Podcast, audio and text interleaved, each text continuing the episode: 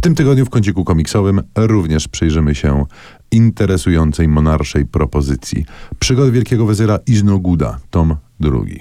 Tak, to jest drugi i ostatni tom y, edycji zbiorczej, która zawiera wszystkie albumy y, o przygodach Iznoguda. To jest dzieło słynnego duetu nieocenionego i nieodżałowanego Renegosinego, oczywiście tego od Asterixa, Lucky Luka i paru jeszcze innych ważnych postaci, oraz rysownika Jeana Tabary'ego. Schemat fabularny tych historii zawsze jest mniej więcej taki sam.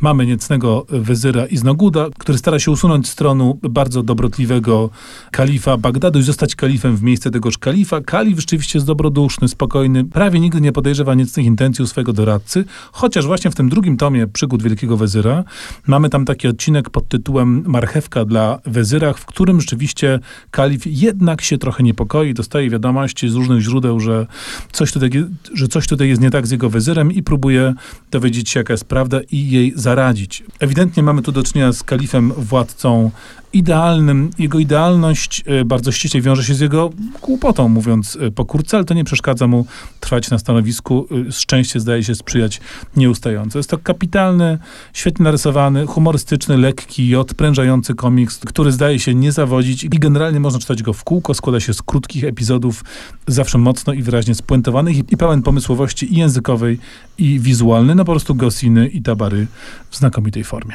No dobrze, to żeby od wezyrów i kalifów za daleko się nie odsunąć, Arabska noc to kompozycja Alana Menkena z filmu Aladdin.